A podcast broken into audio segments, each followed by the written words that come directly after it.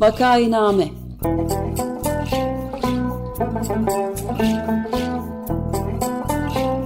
Salgın günlerinde memleket manzaraları Hazırlayan ve sunanlar Güven Güzeldere, Ömer Madra ve Özlem Tekin.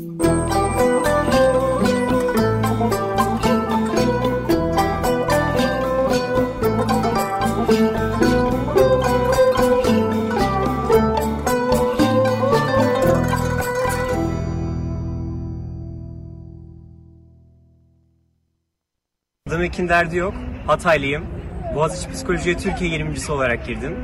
Sinir bilim alanında uzmanlaşarak Alzheimer ve otizm tedavisi üzerine çalışmak istiyorum. 2 Ocak'tan bu yana yaşananlar beni Türkiye'de akademik kadroların liyakate göre değil, sadakate göre doldurulduğu gerçeğiyle yüzleştirdi. Artık ülkemde dinlenmediğimi ve istenmediğimi düşünüyorum. Ülkem için çok üzüldüm. İsmim Bengisu Kaynar, Kayseriliyim. Boğaziçi İktisat'a Türkiye üçüncüsü olarak girdim.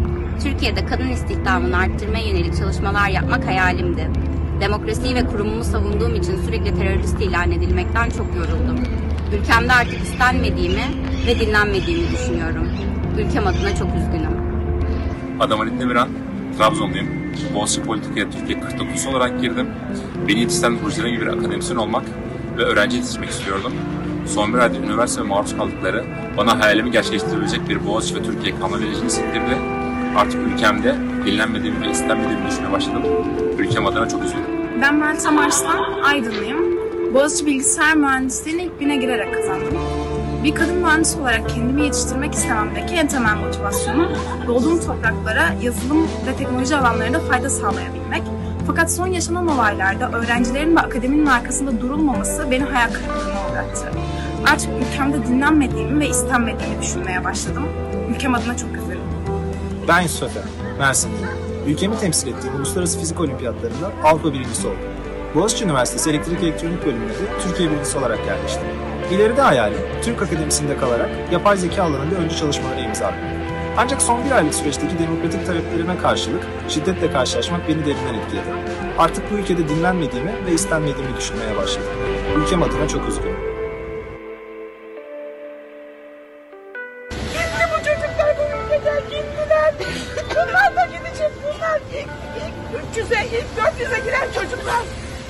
Ülkenin olmazsa olmazları şirkotçileri hapse atıyorsunuz, tutukluyorsunuz. Utanmıyorsunuz ya.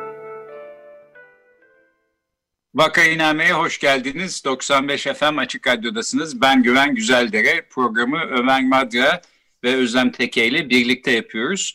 Bugün yine Boğaziçi Üniversitesi'nden konuşacağız. Ee, bir öğretim üyesi ve bir öğrenci konuğumuz var. Zeynep Uysal Hoca ve Türkü Sakarya. Merhaba herkese, e, hoş geldiniz. Merhaba, hoş geldiniz. Merhaba, hoş bulduk. Hoş geldiniz tekrar. Ee, konuğumuz doçent doktor Zeynep Uysal, Boğaziçi Üniversitesi Türk Dili ve Edebiyatı bölümünden. Ee, aynı zamanda Boğaziçi Üniversitesi Nazım Hikmet Kültür ve Sanat Araştırmaları Merkezi Müdür Yardımcılığını yürütüyor. Ve kısa bir süre öncesine kadar da yine Öğrenci İşleri Dekanlığını yürütüyordu e, öğrenci arkadaşımız Türküsü Sakarya'da e, yine Boğaziçi Üniversitesi okul öncesi öğretmenliği bölümünden kendisi oyunculuk ve kadın araştırmaları ile ilgili kulüp çalışmalarını da yürütüyor. Hoş geldiniz tekrar. Hoş bulduk. Teşekkür ederiz. E, bugünkü programa bir ses kaydı ile girdik. Bu ses kaydı aslında e, çarşamba günkü Açık Gazete'de de e, yayınlanmıştı. Boğaziçi Üniversitesi öğrencilerinin yaptığı bir ses kaydı e, ben çok çarpıcı buldum doğrusu. Bir kez daha tekrar da olsa dinlenmesinde sakınca yok, e, fayda var. O e, ses kaydında e, Boğaziçi Üniversitesi'nin çeşitli öğrencileri diyorlar ki biz artık dinlenmediğimizi, istenmediğimizi hissediyoruz. Ülkemiz adına çok üzgünüz. Ee, yani kendilerine söylemek isterim. Elbette dinleniyorlar, isteniyorlar ve kendilerinin aslında e, üzerine titreyen çok geniş bir kitle var. E, Türkiye'nin çoğunluğu olduğuna da eminim. Yine de bu gençlere böyle hissettirdiğimiz için ben de doğrusu kendi kuşağım adına sorumlu hissediyorum ve e, çok üzülüyorum. E, Boğaziçi Üniversitesi'ndeki olaylar yaklaşık bir buçuk e, ayı bulmuş durumda. Biz daha önce de iki program yaptık fakat sürekli yeni gelişmeler oluyor ve biraz daha e, ele almak istiyoruz. Bugün hem öğretim üyelerinin e, bakış açısıyla hem öğrencilerin bakış açısıyla. Ben şu üç şeyi söyleyerek başlamak isterim. Bence Boğaziçi Üniversitesi'ndeki olayların e, son bir buçuk aydır bize gösterdiği üç temel çok önemli şey var. Bir tanesi e, öğrenciler ve öğretim üyeleri çok haklı bir pozisyondalar. Doğru bir yerde duruyorlar. E, son derece meşru olmayan bir atamaya karşı okullarını savunmaya çalışıyorlar ve bence e, kamuoyundaki e, desteğin aslında en önemli parçası da bu.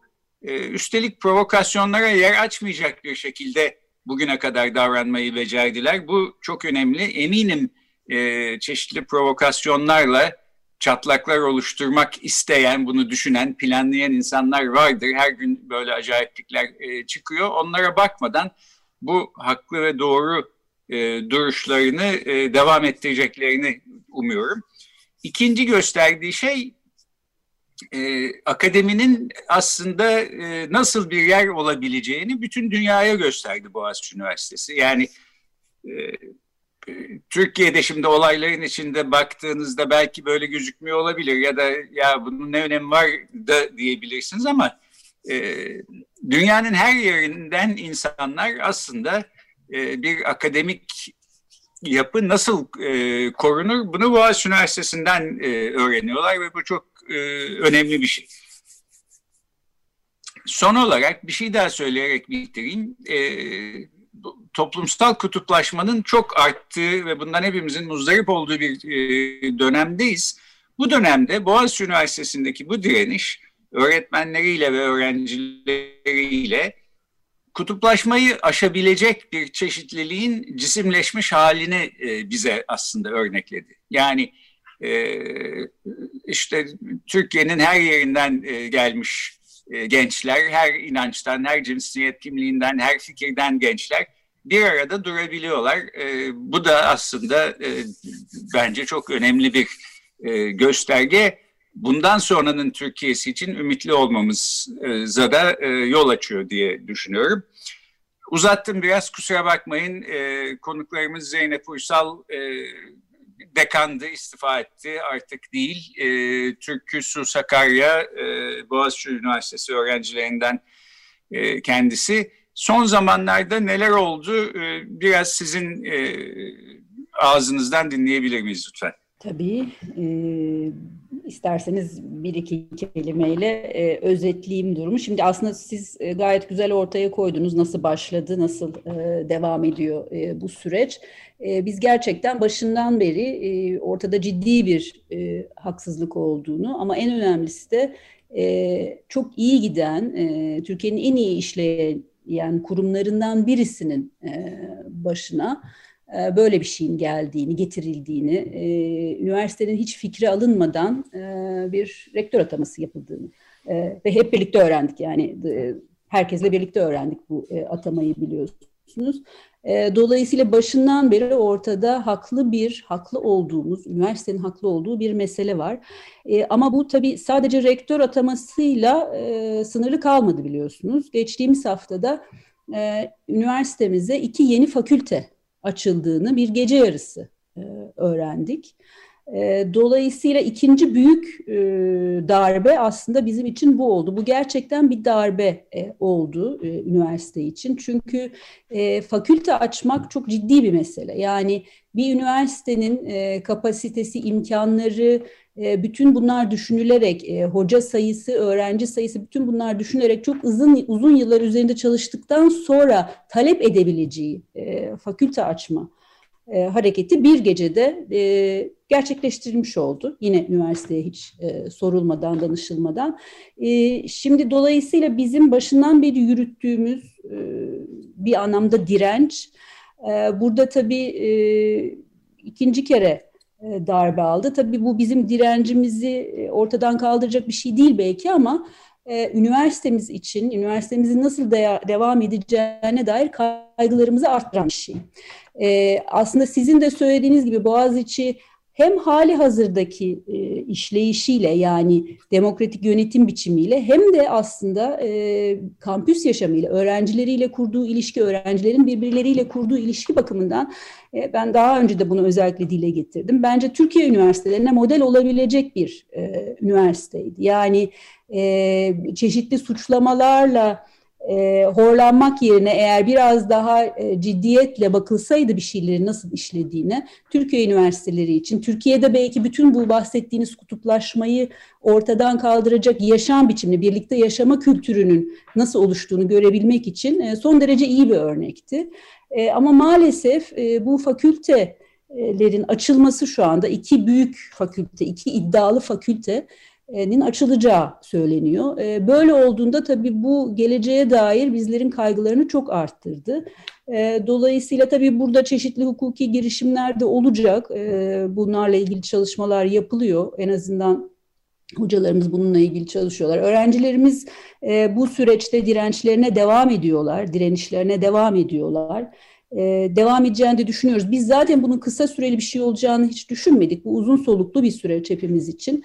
Dolayısıyla burada önemli olan e, tam da haklı olduğumuz şeyin ne olduğunun altını çizmek. Yani biz neyi istiyoruz? E, demek ki yeterince anlaşılamıyor ki ne istediğimiz. Arka arkaya başka darbeler gelmeye devam ediyor. Dolayısıyla ne istediğimizi belki biraz daha anlatmaya devam etmemiz gerekecek diye düşünüyorum kısaca. Peki e, Türkiye Hanım sizden de biraz dinlesek öğrenciler açısından nasıl gözüküyor? Ee, ben Zeynep Hocam'ın söylediklerine katılıyorum. Hani onları e, tekrar etmeyeceğim. Biraz öğrenciler açısından biz hani bu süreçte neler yaşadık e, onları ekleyebilirim çok ufaktan. Birincisi aslında bu e, mesele ortaya çıktığında biz öğrenciler olarak şunun da farkındaydık. Yani bu sadece üniversitenin yönetimine vurulmuş bir darbe değil aslında eğitimine, e, yaşam alanlarımıza, kendi hayatlarımıza, çalışmalarımıza vurulmuş da bir darbeydi ve büyük riskler e, barındırıyordu. Bu yüzden aslında bir an önce bir araya gelip e, hem meydanda hem sokaklarda yani aşağıda, yukarıda artık e, kendi barışçıl eylemlerimize e, başladık. E, ne istemediğimiz konusunda çok nettik. E, kayyum rektör istemiyorduk her şeyin başında, hala da istemiyoruz. E, bu yaşam alanlarımıza yönelik e, saldırıdan sonra aslında e, kendi eylemlerimizde e, gerçekten bilimden, sanattan, fikirden, kültürden yola çıkarak eylemler üretmeye e, çalıştık. Ve bunun sonucunda aslında e, mesela şu anda sanatçı arkadaşlarımızdan e, Selo ile Doğu içeride. E, bu bizim için çok çok e, moral bozucuydu, e, çok kırıcıydı ama onlar bizi içeriden desteklediler. Bundan sonrası sizde dediler. Biz onlardan güç alarak devam ettik eylemlerimize. Hala da devam ediyoruz. E, bunun yanında kendi e, kulüplerimizden biri olan mesela bir LGBT artı kapatıldı. E, bu bizim için ya önemli bir darbeydi ve artık şey konusunda çok nettik. Bizim yaşam alanlarımıza bir saldırı var. Bunu zaten biliyorduk ve bunun üzerinden artık biz sahip çıkacağız. Yani hem arkadaşlarımıza sahip çıkacağız hem kendi kimliklerimize, kendi taleplerimize sahip çıkacağız diye. Ee, eylemlerimiz hiç bitmeden e, devam etti. Hiç sönümlenmeden devam ediyor. Aşağıda da, Güney Meydanı'nda olsun. Ee, belki bunları ekleyebilirim. Biraz öğrenciler üzerinden de e, hem bu fakülte hem kayyum rektör meselesi hem de yaşam alanı meselesi, öğrencilerin talepleri meselesi şu an çok gündemimizde. E, kutuplaşmalar oluyor. İster istemez öğrenciler arasında da oluyor. E, ama bir şekilde ben bu süreçte yan yana gelebildiğimizi düşünüyorum. Bunların mesela en güzel örnekleri aslında öğrenciler alternatif bir akademi kuruyorlar. Açık dersler yapıyoruz aşağıda. E, hocalarımız geliyor. E, işte onlarla Zoom'dan bağlanıyoruz, kampüse yayınlıyoruz. Tüm Türkiye'den insanlar katılıyor. Bu bizim için bir bir aradalık. E, biz nasıl bir akademi istiyoruz? Aslında bunu da gösteriyoruz. Yani böyle genel olarak aşağıyı e, böyle özetleyebilirim. Yani okulu, kampüsü böyle özetleyebilirim size. Bu kadar şimdilik. Ee, ben bir şey e, ek soru sorabilir miyim? Alternatif akademi deyince e, kastedilen nasıl bir şey? Yani hem e, Boğaziçi öğretim üyelerinin de katıldığı ve dışarıdan da öğretim üyeleri ya da öğrencilerin de katılabileceği bir şey mi? Bu birazcık bir iki cümleyle özetler misin? Tabii özetleyeyim. Ee, şöyle aslında bu alanda çalışmak isteyen öğrencilerin yan yana geldiği belli yapılar var. Ee, bunlardan biri mesela politika öğrencilerinin kurduğu Kelepçesiz Akademi diye bir yapı. İşte e, felsefe öğrencilerinin kur, kurduğu Feel Free diye bir e, yapı var. Böyle birkaç tane yapı var ve burada öğrenciler biz şu an e, güncele dair neyi tartışmak istiyoruz? E, ne hakkında entelektüel bir çalışma yürütmek istiyoruz diye bir müfredat oluşturuyorlar ve hocalarla iletişime geçiyorlar. Bunlar hem Türkiye'den hocalar oluyor hem yurt dışından hocalar oluyor ve hocalarla belli sorular çerçevesinde okumalar yapıp ufak 40 dakikalık 50 dakikalık dersler yapıyorlar ve bu dersler online'da olduğu için de her yerden katılım sağlanılabiliyor. E, biz aslında şeyi bırakmak istemedik. E, öğrenciler olarak söylüyorum bunu. Bir yerden hani mücadele devam ediyoruz akademi için mücadeleye devam ediyoruz. Ama ister istemez akademiden uzaklaşmaya başlıyorsun. Sürekli eylemdesin, alandasın. Ama o akademiyi de eyleme taşımak gerekiyor. Çünkü biz akademi biat etmeyecek diyoruz. Kendi e, müfredatımızı konuşmak istiyoruz bir yerde. Çünkü bu güncellikten de uzaklaşmak istemiyoruz. Çünkü burası da bizim bir yaşam alanımız. Akademi de aynı şekilde. Ve akademide de üretime devam etmek gerekiyor. Oraları bırakmamak gerekiyor. Ama akıl alanda eylemde olunca o zaman ikisini nasıl birleştireceğiz? Nasıl güncele çekeceğiz? Neler konuşacağız? Mesela protesto hakkımızı konuşuyoruz. Bunun yanında iklim krizini konuşuyoruz. Ee, kadın öykücü Pelin Buzluk geldi mesela. O bizimle konuştu. Ee, Ütopya hakkında konuştuk Ursula'nın yazdığı. Hani böyle kendi adımıza da aşağıda bir şeyler yapmaya çalışıyoruz. Hani o entelektüel zemini ve üretimi bırakmak istemiyoruz. Ee, böyle özetleyebilirim. Evet hiç ben fark etmemişim valla araştırmacı gazetecilikte eksik kalmışız. Çok iyi oldu bunları öğrendiğim. Peki ben de şöyle bir şey söyleyeyim. Benim e, bu Boğaziçi konusunda emin olduğum bazı şeyler var. Tam emin olamadıklarım var. Emin olamadıklarımı size sorayım. E, bence Türkiye'nin en parlak, en akıllı e, öğrencilerinin bir kısmı Boğaziçi Üniversitesi'nde. En iyi öğretim üyelerinin de bir kısmı Boğaziçi Üniversitesi'nde. Bu insanlara e, akıllarına yatmayan bir şeyi böyle bileklerini bükerek zorbalıkla zorla filan yaptırmanın imkanı yok. Yani kafana copu vururum aşağı baktırırım dersiniz ama bakmazlar, itaat etmezler. E, gözüküyor zaten. E, burada çok e, cesaretli bir kararlılık var. E, bunlar emin olduğum şeyler. Emin olamadıklarım şu. Cumhurbaşkanı, İçişleri Bakanı, atanmış rektör e, bunu bilmiyor mu, anlamıyor mu? e, ya da anlamamış gibi mi yapıyor? Hangisi acaba? Bir de anlamadım. Acaba hangisi daha kötü? Yani anlam anlamıyorsa mı daha beter yoksa anlam anlıyor da anlamıyormuş gibi yapıyorsa mı daha beter? E, bunlar da emin olamadıklarım ama şimdi bunu size sormak belki de haksızlık olur. E, siz ne arzu ediyorsanız e, buyurun onu söyleyin isterseniz. E, e, emin olduklarınızda haklısınız, e, doğru. oysa diğer tarafı bilmek mümkün değil. Oradaki ajanda ne olduğu spekülatif olarak o ajandaya dair bir sürü şey söylenebilir elbette. ama şunu en azından görebiliyoruz. Yani ben bu fakültelerin açılması üzerine nasıl biz direnmeye devam ediyorsak, nasıl e, aslında haklı olduğumuzu anlatmaya çalışıyorsak, e, bu atamayı yapan e, tarafında e, kendi eyleminde ısrarcı olacağını e, düşünüyorum. Yani karşılıklı bir ısrarcılık söz konusu anlaşılan burada. E, ama biz tabii şöyle yani e, bizim avantajımız gerçekten e, haklı olmamız. Bu haklılığımız da sadece kendimizin söylediği bir şey değil. E, yani kamuoyu da çok büyük oranda e, bu haklılığın farkında. Yani ulusal kamuoyu da uluslararası kamuoyu da bunun büyük oranda farkında. E, eğer farkında değillerse bunu veya farkında olmayan kesimler varsa zaten bizim de amacımız e, farkında olmayanlara bunu fark ettirmek. E, kaldı ki mesela öğrencilerimizin ailelerini düşünürsek yani neredeyse ezici bir çoğunlukla herkes burada yapılan işin son derece yanlış olduğunu e, görüyor. Dediğim gibi yani burada model alınacak kadar işle iyi işleyen bir şey e, varken bunu yok etmeye çalışmak. Çünkü bu aslında açıkça bir e, yok etme ya da değiştirme. Burada var olan ve savunulan değerlerin en azından ortadan kaldırılmaya çalışılması. Yani burada e, masum bir hareket yok, masum bir e, bu da liyakatli bir insandır, bununla yola devam edelim. Böyle bir şey söyleyemezsiniz. Çünkü e, pekala daha önce bu üniversitede seçimle çok iyi yürütülmüş bir demokratik sistem vardı. Son ana kadar vardı bu. E, her zaman devam etti. Yani aşağıdan yukarıya işleyen bir sistem bu.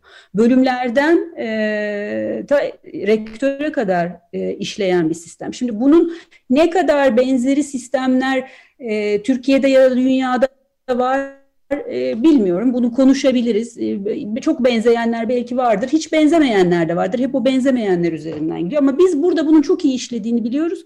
Bir de şunu biliyoruz. Yani e, burası bir devlet üniversitesi ve işte tam da bu son videoda da gördüğünüz gibi yani Türkiye'nin dört bir yanından gelen çok farklı sınıfsal e, geçmişlerden gelen, farklı cinsiyet kimliklerinden gelen öğrencilerimiz var bizim ve burada gerçekten yani bir tek şeyi çok net e, söyleyebiliriz. E, bugüne kadar hocalar da bu öğrenci, bu çok çeşitli yerlerden gelmiş öğrencilerimiz de burada bir e, uyum içerisinde yaşamayı başardılar. Bu şu demek değil, burası mükemmel bir yerde hiç problem çıkmıyor, hiç kavga çıkmıyor, hiç çatışma çıkmıyor demek elbette değil. E, ama tam da zaten mesele burada. Çatışmaların üstesinden gelebilmeyi e, başarmak. Ki biz bunu yapabilirken, yaparken şu anda önümüze aslında hiç gündemimizde olmayan, hiç gerekli olmayan bir şey çıkarıldı. E, o zaman tabii bu e, sadece Boğaziçi'nin meselesi olmaktan çıkıyor. Türkiye üniversitelerinin, Türkiye'nin meselesi haline geliyor. Çünkü bu e, tamamen herhalde e, içinde bulunduğumuz ortamdan yani konjonktürden farklı e, bir şeymiş gibi düşünülemez. Ondan ayrı bir şeymiş gibi düşünülemez. Yani ikisini bir arada düşünmek zorundayız. Bu kaçınılmaz. Ama bir yandan da e, yani evet Türkiye'nin meseleleri içerisinde bunu düşüneceğiz. En azından Türkiye'nin e, bu farkındalığa erişmesini sağlamak bizim görevimiz. Ama bir yandan da çok önemli bir şey var. Biz üniversitemizi kaybetmek istemiyoruz. Yani bugün ben e, Esra Mungan Hoca'nın yazısını okumuşsunuzdur. Çok güzel bir şey söylüyor orada. E, ya kaybedecek hiçbir şeyiniz e, yokken ya da kaybedecek çok şeyiniz varken e, mücadele edersiniz diyor. Bizim kaybedecek çok şeyimiz var. Ve bu yani şunu en azından e, biliyor olmak lazım. Sadece Boğaz içindeki hocaların ve öğrencilerin değil, Türkiye'nin kaybedecek çok şeyi var şu anda burada. E, dolayısıyla bizim yapmaya devam edeceğimiz şey bunu fark ettirmek. Neden Türkiye'nin kaybedecek çok şeyi var? Boğaziçi Üniversitesi e, geriye giderse, Boğaziçi Üniversitesi artık olmazsa. Çünkü e, aslında burada yapılan hareket Boğaziçi Üniversitesi'nin artık olmayacağı bir e, senaryo. Yani bundan sonra olacak olan şey Boğaziçi Üniversitesi olmayacak. Bunu net bir şekilde söyleyebiliriz en azından. Onun olabilmesi için bizim belki anlaşılan e, daha çok anlatmamız gerekecek. Ben de şeyi ilave edeyim izninizle yani dün e, Açık Gazete programında e, hemen hemen tamamını okuma fırsatı bulduğumuz Esra Munga'nın e, yazısı e, T24'teki üniversitenin üniversitenin hocalarından e, yani karşı koyuşumuz çok inatçı ama keza çok da soğukkanlı, sükunetli ve uzun soluklu olacaktır. Çünkü söz konusu olan bu ülkenin geleceğidir. Şakaya gelmez diyor. Buna katılmamak elde değil doğrusu yani. Kesinlikle. Evet, Esra e, hem de Boğaziçi'nin sırrı inatla ve ısrarla işini iyi ve doğru yapmaktır da diyor. Mealen söylüyorum. E, ben de bunun altını çizeyim. Sahiden Boğaziçi böyle herkesin işini iyi ve doğru yapmaya çalıştığı bir yer sırrı da burada. E, Türkü senden de son birkaç e, düşünceni duysak program bitmeden. Tamamdır. Ee, ben de çok ufak şey eklemek istedim. Ee, Zeynep Hocam'a yine katılıyorum. Bu ya gerekli olmayan bir şey çıkarıldı karşımıza. Buna gerçekten hiç gerek yoktu. Ee, ama ben en büyük kazanımız kazanımımızın da şu olduğunu düşünüyorum. Ee, 40 gündür süren neredeyse 40 gündür süren bir eylemlilik var ve 40 gündür öğrenciler bir arada beraberiz. Ya biz öğrenciler olarak bence yan yana gelmeyi, yan yana gelip dayanışmanın ne kadar önemli olduğunu hatırladık. Ve pandemi sonrasına da denk geldiği için bu mesele e, hepimiz hem birbirimizi çok özlemiştik hem yan yana durmayı çok özlemiştik. O yüzden de ya biz kaybetmiyoruz motivasyonumuzu. Biz direnmeye devam edeceğiz. Günler geçecek, direnmeye devam edeceğiz. Çünkü karşımıza sürekli başka bir malzeme çıkıyor. Bizim dalga geçebileceğimiz, bizim tiye alabileceğimiz, üzerine konuşabileceğimiz, doğrusunu söyleyebileceğimiz çok farklı şeyler çıkıyor. E, bu oyunlar devam edecek e, ama biz yılmayacağız hem arkadaşlarımız için tutuklanan, gözaltına alınan arkadaşlarımız için devam edeceğiz. Hem de kendi geleceğimiz, geleceğimiz, kendi birlikteliğimiz, kendi kimlik kavgamız için devam edeceğiz. Çünkü bizim taleplerimiz çok net. Ee, biz kayyum rektörleri istemiyoruz, antidemokratik süreçleri istemiyoruz. E, LGBT hakları insan haklarıdır diyoruz en temelinden. Çok doğru, çok insancıl, insani değerlere dayalı şeyler söylüyoruz. O yüzden haklı olduğumuzu da biliyoruz. Yani onlar ne düşünürse düşünsün biz devam edeceğiz. E, ve bunu da bir arada yapacağız. Bu süreçte bence bunu öğrendik. Bunu da çok yakın zamanda unutacağımızı zannetmiyorum. Daha yolumuz var. Çok ilginç. Ben e, iki şey daha ilave edeyim. Ağzım açıldı. Nedense sus, susamıyorum bir türlü. Dün gene bu bir e, öğretim üyesiyle konuşurken e, kendisi 78 kuşağından diye tarif eden bir arkadaşımızdı. Ben de 68'i haddim olmayarak temsil eden biri olarak konuşuyordum. Büyük bir fark var e, türkü sizin e, şeyle bizim e, gençlik arasında. İsyan aynı derecede vardı ama bizde bölünmeler her zaman çok ön plandaydı. Bu benzeri böyle çok farklı kesimlerden e, düşüncelerin bir arada e, isyanın içinde yer alması bu bence Türkiye içinde bir yenilik. Yani o açıdan gerçek bir model oluşturuyorsunuz. Biraz önce de bir de Albert Camus'un Veba kitabını başyapıtını okuduğumuzda bir kez daha hatırladık. E, Güven Güzeldere ile de birlikte yani dünya, bu pandemi gibi şeylerle baş etmenin en önemli yolunu tartışırlarken baş kahramanı romanın Doktor Rio yaptığı işi yani mesleğini en iyi şekilde icra etmek yani yaptığı işin en iyisini yapmaktan ibaret olduğunu söylüyor. Ben bir de bunu hatırladım. Çok konuştum. Tamam. Peki ben de o zaman son cümle olarak şunu söyleyeyim. Ben de bir Boğaziçi Üniversitesi mezunuyum. Eğitimimi orada aldım. Ziyaretçi öğretim üyesi olarak e, defalarca bulunmaktan hep mutlu oldum Boğaziçi Üniversitesi'nde. E, bu haklı mücadelelerinde e, bütün öğrencileri, hocaları ve çalışanları ile birlikte kendilerini saygıyla selamlıyorum. E, bir parantez açmak zorundayım. Makam sevdası yüzünden kendisini zavallı dur duruma düşürmüş olan birkaç Boğaziçi hocası olduğunu da üzüntüyle görüyorum. Onları bu saygı e, beyanımın dışında bırakıyorum. E, Türküsü Sakarya ve Zeynep Uysal bugün konuklarımızdı. Boğaziçi Üniversitesi'nden konuştuk. Çok teşekkür ederiz ikinize de. Çok teşekkürler. Biz teşekkür ederiz. Sağ olun. Teşekkürler.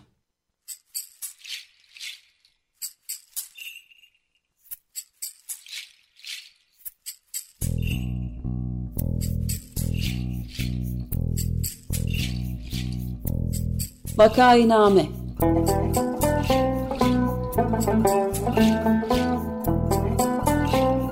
Salgın günlerinde memleket manzaraları. Hazırlayan ve sunanlar Güven Güzeldere, Ömer Matra ve Özlem Tekin.